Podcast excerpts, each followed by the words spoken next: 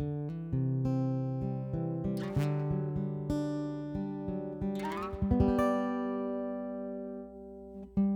everyone, I'm John Steele, and this is After Four, a podcast for InterVarsity alumni.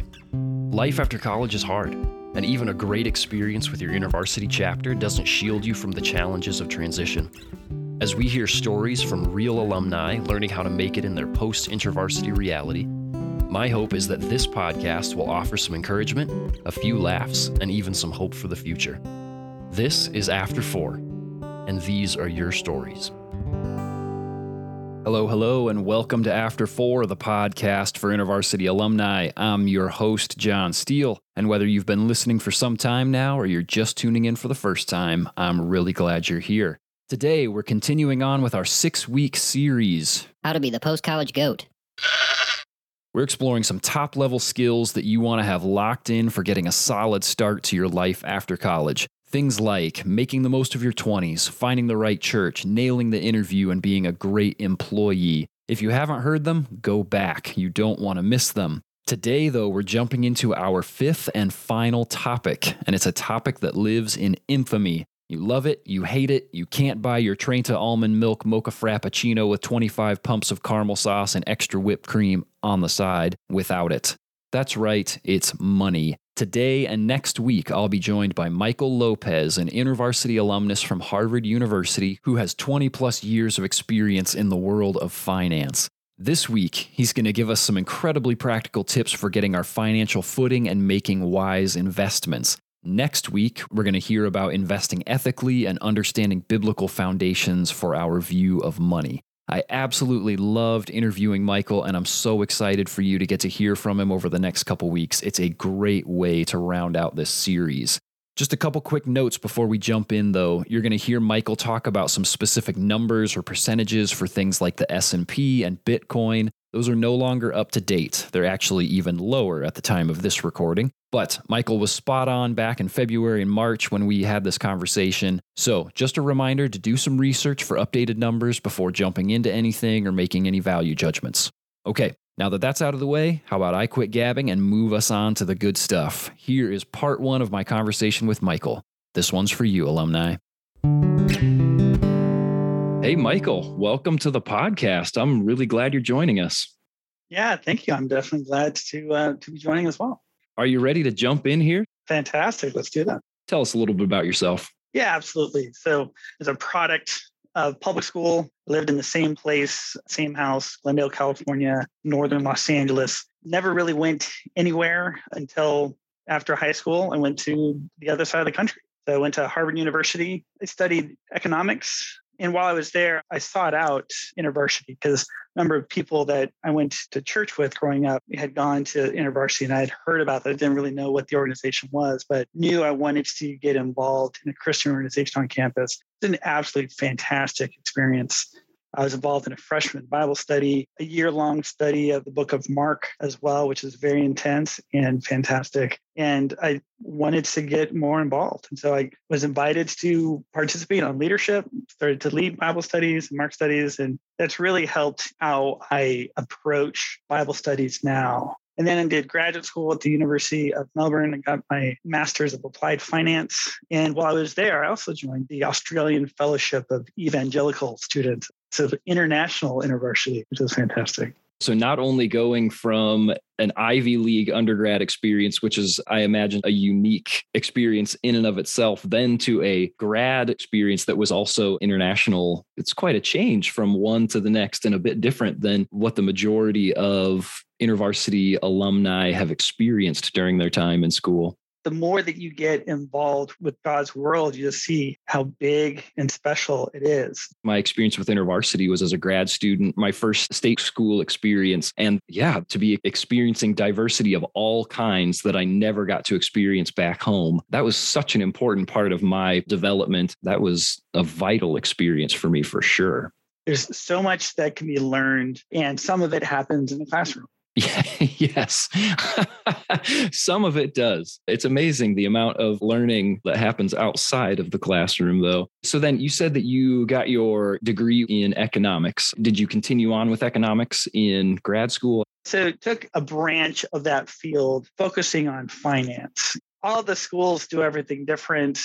At the, the University of Melbourne, they parse it into the theoretical and the practical. So the applied finance is more the practical these are how markets work, the instruments that are used, mergers and acquisition. And so we definitely had a great experience learning from professors from all over. They weren't all local Australians. We had some that visited from Israel and from India. It was a great experience. So, being in the world of finance, were there particular things that you were anticipating for your life after college? Did it work out the way that you thought it would, or did it end up being easier, harder? What did that look like for you? Great question. While I had studied economics, I didn't quite know exactly what it was that I was going to end up doing.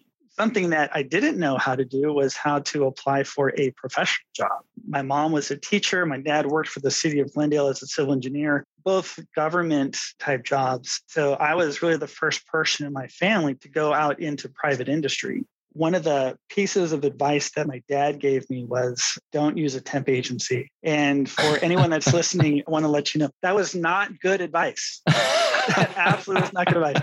I used a temp agency and got experience in a number of different companies. But ultimately, my first long term assignment was in the mailroom of an accounting company. Ah, yes, the mailroom. yes. And it was probably one of the most humbling things that I did. Here I am, a four year degree in economics, opening mail. I did that for a number of weeks. I was going to look for another position, but the partner of the office actually created a position for me in this accounting firm. So I had no accounting experience at all. And that was my first professional job was doing accounting.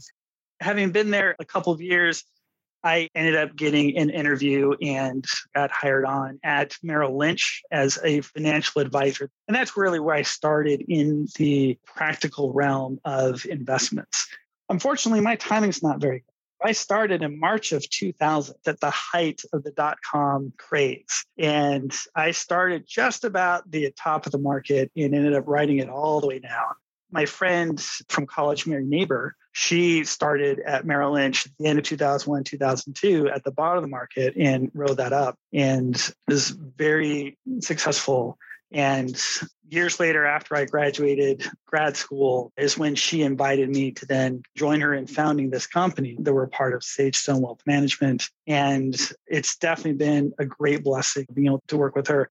So then you have 20 plus years of experience. I'd love to spend some time digging into this wealth of knowledge that you have for our alumni who are listening to this and thinking about what does it look like for me to start investing? Are there particular things that someone should have in order before they start investing? Yeah, absolutely. Investing is one aspect of your overall financial experience. And really, the thing that I encourage people to start out with is a budget. You need to create a personal budget. And I encourage everyone to start with your income. Expenses go second. Oftentimes, we may think the opposite what can I buy for myself? You know, start with income. And then when it comes to the expense side of things, you definitely want to focus on the big mandatory ones first. Everybody has to pay taxes. Anyone who's gone to college may have student loans. Paying off your debts is very important. Rent, utilities, focus on those first. And then from that, any the discretionary types of things, you know, going out with your friends, movie tickets, the types of things that perhaps in junior high and high school, and perhaps even college, is what you think finance is. How do I spend money on things that I like? And yes, that's definitely fine, but these other things come first. Once you have that framework, you also want to be thinking about not just what you need now, but also thinking about the future. Pay yourself first. Allocate some of your funds to savings and when I talk about savings, savings isn't one thing, savings is many things. The first saving that you should really focus on is an emergency fund. You want at least six to nine months worth of expenses in case something unexpected happens. If you lose your job, if you're in a car crash or if there's a fire or something that is just outside of your normal experience, you want to be able to weather that storm. Definitely want to build that fund first. After that, you want to focus on setting up funds for retirement. And you want to do that as soon as possible. Setting up funds for retirement is not something that you do in your 50s, your 40s, or maybe late 30s. That's something that you do as soon as possible. We actually do the math and we can show examples that someone who starts contributing to their retirement in their early 20s and if they were to go until the age of 30 and then not contribute to their retirement again will do better than someone who starts when they're 30 and contributes till they're age 65 starting early matters. Why does that work? That's from one of the most tried and true principles in all finance.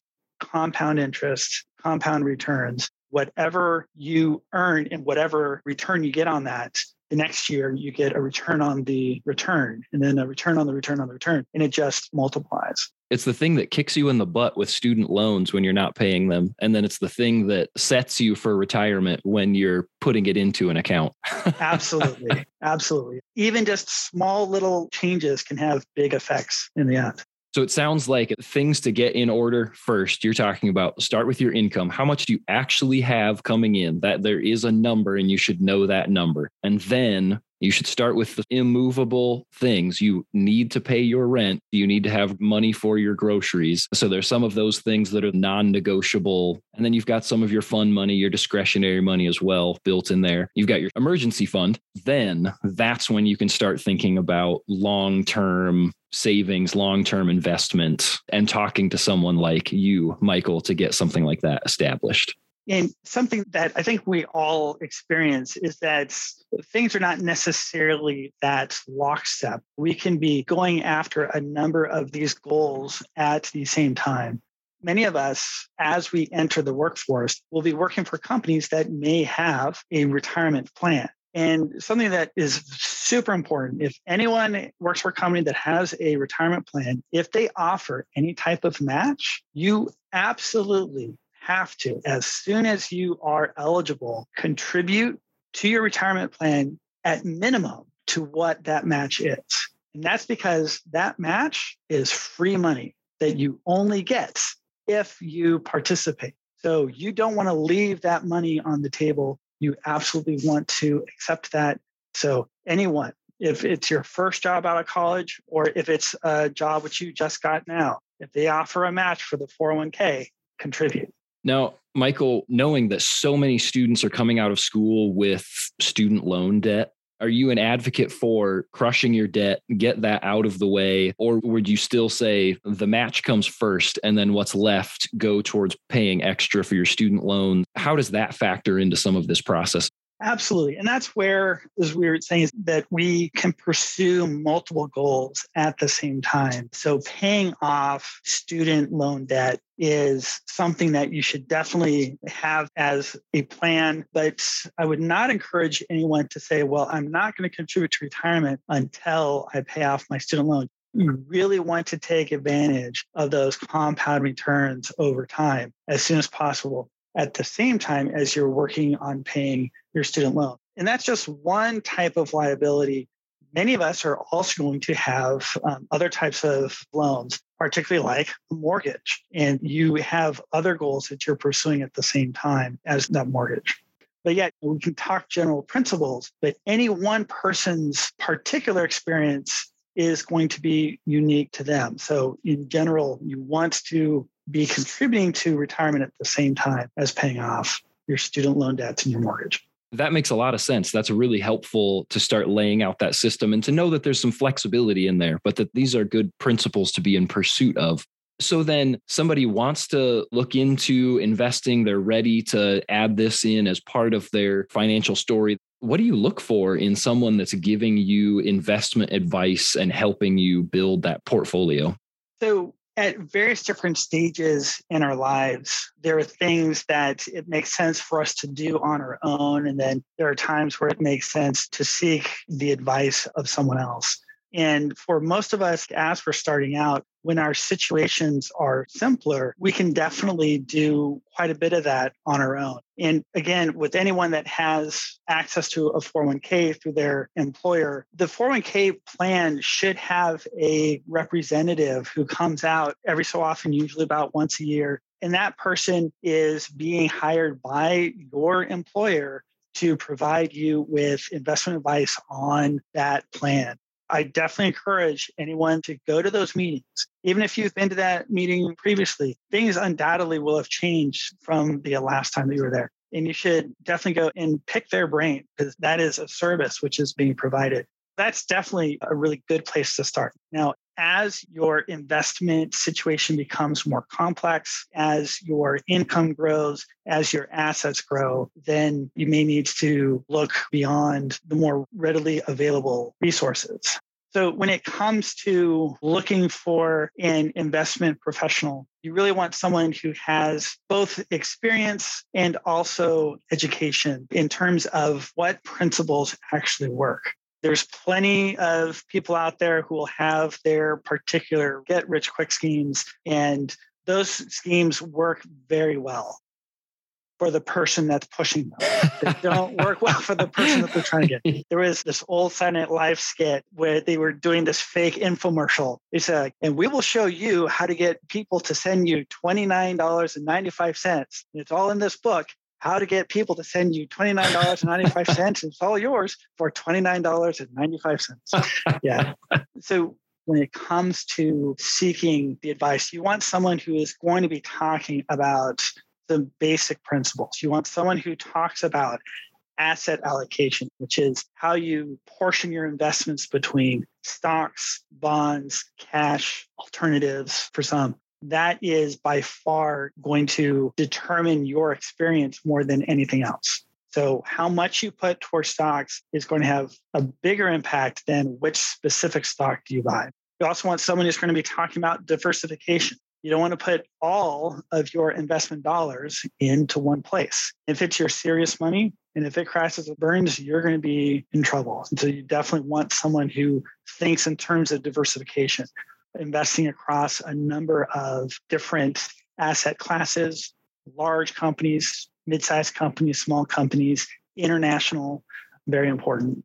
And within all of this, you also want someone who's going to be listening to your risk tolerance can you stomach market drops? For anyone that's looking at the market now the s&p 500 which is a barometer of the largest 500 companies in the united states is down over 10% so far this year.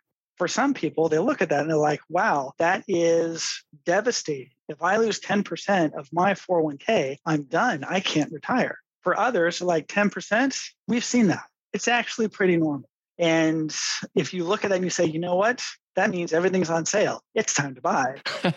Your risk tolerance is going to be very different from the first person, right? And so having someone who listens to your risk tolerance, talks about risk, and when it's appropriate to take risk and when to avoid or to manage that risk. And then lastly, time frame matters. What are your needs in the short term versus the medium term versus the long term? And you're going to invest those funds differently anything that you need in one to two years, you don't want to subject those assets to wild fluctuation. Whereas assets you're not going to need for 10, 15, 20 years, like retirement, you can absolutely invest in things that are more volatile into equities and things such that if the stock market drops 10%, you can say, that's fine. I don't need those funds for another 20 years or so. And I have confidence from history that those funds are going to make up that 10% drop and significantly more over that time. So when you're looking for an investment professional, you want to make sure that those basic principles are being covered and adhered to because that is what successful investors do. They know what works. They're students of history while at the same time also being open to different opportunities. So, along those lines, then, because it feels incredibly relevant right now in the financial world around us, what are you learning and experiencing so far with things like cryptos, NFTs, digital assets in general? I mean, they seem to be everywhere. Are digital assets here to stay? Are they a wise investment? Are they even legitimate? What are your thoughts about that? Yes, take everything that you have, sell it, and put it all on red. yeah, put everything in Dogecoin. right, exactly. Yeah, so this is a very similar conversation that was being had when I started with Merrill Lynch in 2000. And it involved something called the internet, something that I had just gotten exposure to my sophomore year in college. This idea of the World Wide Web and these things you could put into a computer that actually used that at symbol. No one ever used that at symbol before. And now you see it everywhere. So that question was relevant then as well internet? Is it a fad? Is it the new hot thing? Is this going to change our life? What is this? And we definitely see from our experience that it was really all of that. It was something that was brand new and very powerful. And it also gave birth to a number of fads. I remember talking with someone who said, There's this company, but they haven't ever earned any profits. They're making losses all the time and they sell books how can you make money selling books? So I'm not sure if we should even really look at Amazon. and then at the same time, also having conversations. You see that Super Bowl ad, pets.com? That is it. That is the new thing. yeah. And so we actually know from looking back that both of those were existing in the same space and had very different experiences. There very well may even be people who don't even know what pets.com was. Everyone knows what Amazon is. So, from that perspective, digital assets are they here to stay? Most likely, most likely, digital assets are going to continue in some form or another. But most likely, it's going to be very different than what we see today. So, this is a new space where things are really happening fairly quickly. There's lots of innovation, which is good. There's also going to be winners and losers, which is part of the experience. Now, are they a wise investment? That's a trickier question because when we're talking about investments and we're talking about wisdom, you really have to understand what they are. Anyone that hears the term cryptocurrency, that in and of itself is a misnomer because it has the word currency in it. And something that we know about these digital assets, particularly the most common ones, the Bitcoin, Ethereum, even Dogecoin, are in fact not currencies. They do not have the qualities of a currency their value fluctuates wildly. And a currency is something that you look at that has stable value. So you look at a stable value like the US dollar is very different from the currency of Turkey, which right now is going through a big upheaval. And that currency is destabilizing. These cryptocurrencies are, in fact, not stable. They fluctuate in price significantly. So, just first thing off, cryptos, digital assets, yes. Currencies, no. And there's some different players in the space in terms of stable coins and things like that. And so we may see other developments. There's a big experiment that's happening now. Two very different attitudes towards these things, where China has banned all Bitcoin from their shores. El Salvador has made Bitcoin a reserve currency of the country. Who's going to be right? Who's going to be wrong? Stay tuned. That's where we are now. Those seem like some big bets. Absolutely. But something that is very apparent about the cryptocurrency market is that it is unregulated. There are no rules outside of whatever rules that they impose on themselves. There is no watchdog, there is no regulatory agency that is going to police this, that is going to help if something goes wrong. So it's very much this Wild West type of atmosphere. And that's very different from the investment industry that I am in. We're highly regulated. We are regulated by the SEC, by FINRA, which are organizations that have rules and we have to abide by those rules. And if we are not compliant, then we can get in trouble to the tune of fines, losing licenses, even going to jail. So you have people like the Bernie Madoffs of the world who are flaunting these rules and who have now lost their freedom because of that. There is no body that is looking over the cryptocurrency. So if you want to get involved in these cryptocurrencies, NFTs, other digital assets, feel free to do so. But I would recommend only use money that you're willing to lose because you very well may that's incredibly helpful to know that you're not only playing with the risk of just the bottom could fall out of them and you lose whatever money you've invested, but just that there's nobody regulating it. So it would seem that there's really nobody to enforce whatever rules you think might be there as far as, you know, actually getting paid at the end of the day. Exactly. There are players in those spaces who are employing schemes that had been used before regulation was implemented in the investment industry. Things like pump and dump schemes, front running, where they'll buy a currency and then they'll advertise, hey, you all need to get into this currency. And so everybody flocks in that currency. And they're more than happy to sell this cryptocurrency to them, make their profit and leave. And those that came in are left holding this thing that may not have the value that they thought that it did. And those are things which you're not allowed to do in the well regulated stock market. But people are absolutely doing that now in these cryptocurrency markets. And so when it comes to this idea about investing and what is an investment, is this a legitimate investment? There's really a debate about worth. Is there intrinsic value in these assets? Or is this entire thing just working off of what we call the greater fool theory?